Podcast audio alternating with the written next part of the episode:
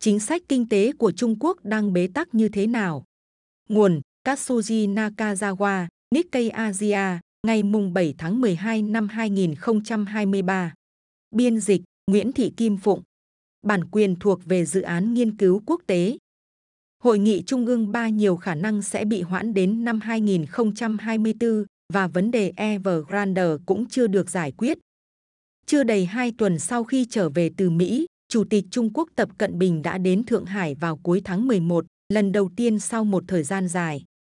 Trong một động thái hiếm hoi, lịch trình chuyến thị sát từ ngày 28 tháng 11 của Tập đã được cơ quan chức năng tiết lộ trước và được lan truyền rộng rãi trên cả nước. Các phụ tá thân cận của Tập rõ ràng đang muốn gây ấn tượng mạnh về chuyến đi của nhà lãnh đạo tới trung tâm kinh tế của đất nước. Trong một nỗ lực tuyệt vọng nhằm vực dậy nền kinh tế đang suy yếu, các quan chức đã tìm cách thu hút sự chú ý đối với các chuyến thăm của Tập tới các địa điểm quan trọng về mặt kinh tế như sàn giao dịch hợp đồng tương lai Thượng Hải và các địa điểm công nghệ cao, cũng như các bài phát biểu của Tập ở những nơi đó. Nhưng phản ứng của thị trường lại không mấy thuận lợi. Chỉ số tổng hợp Thượng Hải đã không tăng trong suốt thời gian diễn ra chuyến thăm của Tập và thậm chí giảm xuống dưới ngưỡng 3.000 điểm vào thứ Ba, ngày mùng 5 tháng 12 năm 2023 có một quy định bất thành văn là mỗi khi nhà lãnh đạo Trung Quốc thực hiện các chuyến thị sát với hy vọng thúc đẩy nền kinh tế, các công ty nhà nước sẽ đón nhận thông điệp và cố gắng khơi dậy xu hướng thị trường bằng cách mua mạnh cổ phiếu. Điều gì đó kỳ lạ đang diễn ra, nhưng tại sao? Có nhiều lý do. Ngày 27 tháng 11, Đảng Cộng sản Trung Quốc đã tổ chức cuộc họp hàng tháng của Bộ Chính trị do tập chủ trì, nhưng lại không đưa ra thông báo rằng Hội nghị Trung ương 3 cuộc họp chính sách kinh tế quan trọng vốn đã bị trì hoãn, sẽ được tổ chức vào tháng 12.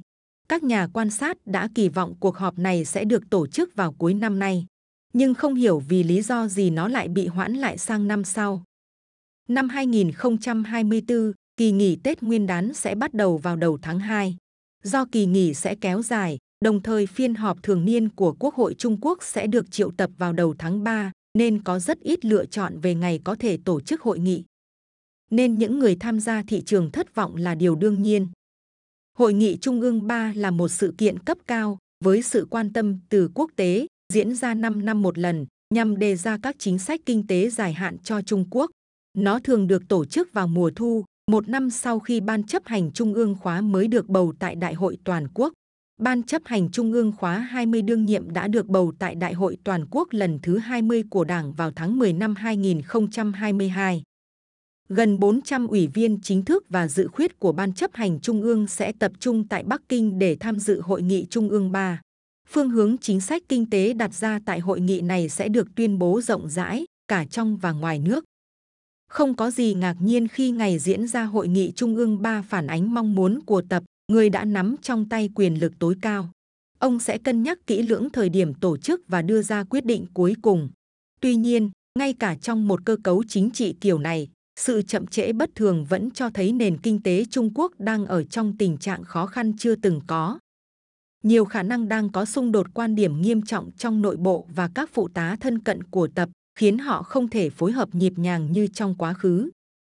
Một nguồn tin quen thuộc với các vấn đề kinh tế Mỹ Trung chỉ ra rằng, một vấn đề quan trọng khác đã bị bỏ qua. Nguồn tin cho biết, những gì đã được thảo luận hoặc chưa được thảo luận tại cuộc gặp giữa Tập Cận Bình và Tổng thống Mỹ Joe Biden bên lề hội nghị thượng đỉnh diễn đàn hợp tác kinh tế châu Á Thái Bình Dương vào tháng 11 là một lý do dẫn đến trì hoãn hội nghị trung ương 3. Cuộc họp ở California của hai nhà lãnh đạo đã không mang lại bất cứ tiến triển nào trong vấn đề quan trọng nhất đối với Trung Quốc, gián đoạn chuỗi cung ứng. Trên thực tế, ngay từ trước khi các cuộc thảo luận được bắt đầu, đã có thể thấy rõ rằng thượng đỉnh Biden tập sẽ không mang lại nhiều kết quả kinh tế. Trong phần phát biểu khai mạc hội nghị thượng đỉnh, Hà Lập Phong, Phó Thủ tướng Trung Quốc phụ trách các chính sách tài chính và kinh tế, đã không có mặt. Ông vốn là trợ lý thân cận của tập. Hai người gặp nhau lần đầu tại Hạ Môn, tỉnh Phúc Kiến, khi họ đang trong độ tuổi 30 và là những người bạn không thể tách rời. Ông còn giữ chức bí thư đảng ủy Ủy ban Công tác Tài chính Trung ương, Giám đốc Văn phòng Ủy ban Tài chính Trung ương, đồng thời là nhân vật chủ chốt phụ trách kiểm soát rủi ro tài chính phát sinh từ thị trường bất động sản. Hà Lập Phong đã trở thành sa hoàng kinh tế mới của Trung Quốc vào đầu năm nay, thay thế Lưu Hạc, người từng đóng vai trò quan trọng trong việc đạt được thỏa thuận thương mại giai đoạn 1 với Mỹ dưới thời cựu Tổng thống Donald Trump. Lưu cũng luôn tháp tùng tập trong các chuyến thăm Mỹ. Tại hội nghị thượng đỉnh Mỹ Trung mới nhất, sau cuộc gặp song phương mở rộng là một bữa trưa mà mỗi bên đều có ba đại diện tham dự.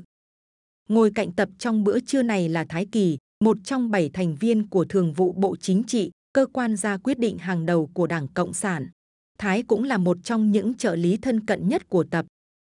Ông là một nhân vật nặng ký phụ trách an ninh quốc gia, đặc biệt là về khía cạnh đối nội, cũng như công tác tuyên truyền và tư tưởng. Ông được xếp hạng thứ 5 trong hệ thống phân cấp của Đảng. Thái Kỳ cũng đồng thời giữ chức chủ nhiệm văn phòng Trung ương Đảng, một chức vụ quản lý công tác hành chính của Ban chấp hành Trung ương. Ông có phạm vi nhiệm vụ vô cùng rộng lớn. Một số người còn xem Thái có quyền lực lớn hơn Thủ tướng Lý Cường, người đứng thứ hai trong hệ thống cấp bậc của Đảng, trích lời một nguồn tin trong Đảng. Trong bữa trưa còn có Vương Nghị, một thành viên khác của Bộ Chính trị và là nhà ngoại giao hàng đầu của Trung Quốc, người đã đảm nhiệm ghế ngoại trưởng sau khi Tần Cương bị cách chức hồi tháng 7.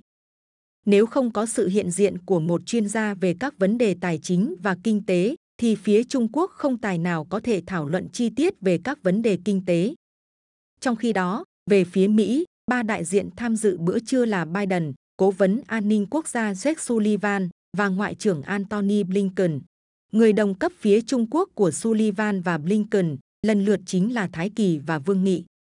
Thật ra, Phó Thủ tướng Hà Lập Phong đã tới Mỹ trước chuyến thăm của Tập và hội đàm với Bộ trưởng Tài chính Janet Yellen. Nếu ông đạt được những thỏa thuận đáng chú ý với Mỹ thông qua các cuộc họp để chuẩn bị cho thượng đỉnh tập Biden, thì hẳn Hà đã tháp tùng tập đến Mỹ để khoe về những thành tựu của mình ngay tại hội nghị, vốn là một sự kiện quan trọng. Về phần mình, Yellen đã đóng một vai trò quan trọng trong chuyến thăm của tập. Bà luôn tạo ấn tượng rằng mình là người thân Trung Quốc và đã chào đón tập bằng một cái bắt tay sau khi ông bước xuống chuyên cơ tại sân bay quốc tế San Francisco. Chức vụ Bộ trưởng Tài chính rất quan trọng, thể hiện qua việc Yellen ngồi cạnh Biden tại cuộc họp mở rộng trong thượng đỉnh.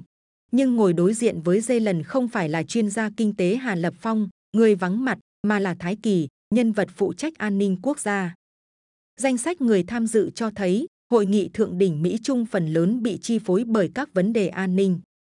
Thay mặt cho Hà, Trịnh Sách Khiết, chủ nhiệm Ủy ban Cải cách và Phát triển Quốc gia, đã tháp tùng tập trong chuyến thăm Mỹ để hỗ trợ đối thoại về chính sách kinh tế giữa hai nước. Khác với Ủy viên Bộ Chính trị Hà, Trịnh là thành viên cấp thấp trong Ban chấp hành Trung ương. Trịnh cũng không hiện diện nhiều trong hội nghị thượng đỉnh.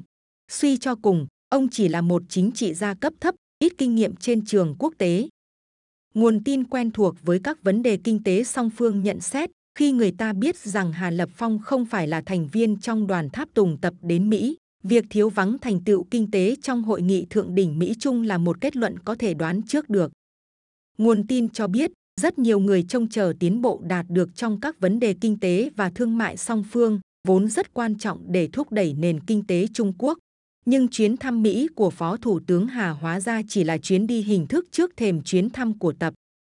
Vì không thể mang thành tựu kinh tế nào từ thượng đỉnh về nhà, chính phủ Tập Cận Bình không thể nhanh chóng tổ chức hội nghị Trung ương 3. Kế hoạch tuyên truyền thành tích đã bị sụp đổ. Chuyến thị sát Thượng Hải của Tập gần như không thu hút được phản ứng nào của thị trường, bất chấp sự xuất hiện của các thông báo trước. Ngay cả các doanh nghiệp nhà nước được chính phủ hỗ trợ cũng không hưởng ứng bằng cách mua cổ phiếu một cách nhiệt tình. Nếu các công ty nhà nước không có động thái nào, thì các công ty tư nhân sẽ không thể nào hành động. Đơn giản là họ không đủ khả năng để làm điều đó, do hiệu quả kinh doanh đang xa sút. Ngoài ra, còn một diễn biến rất thú vị khác vào thứ ba.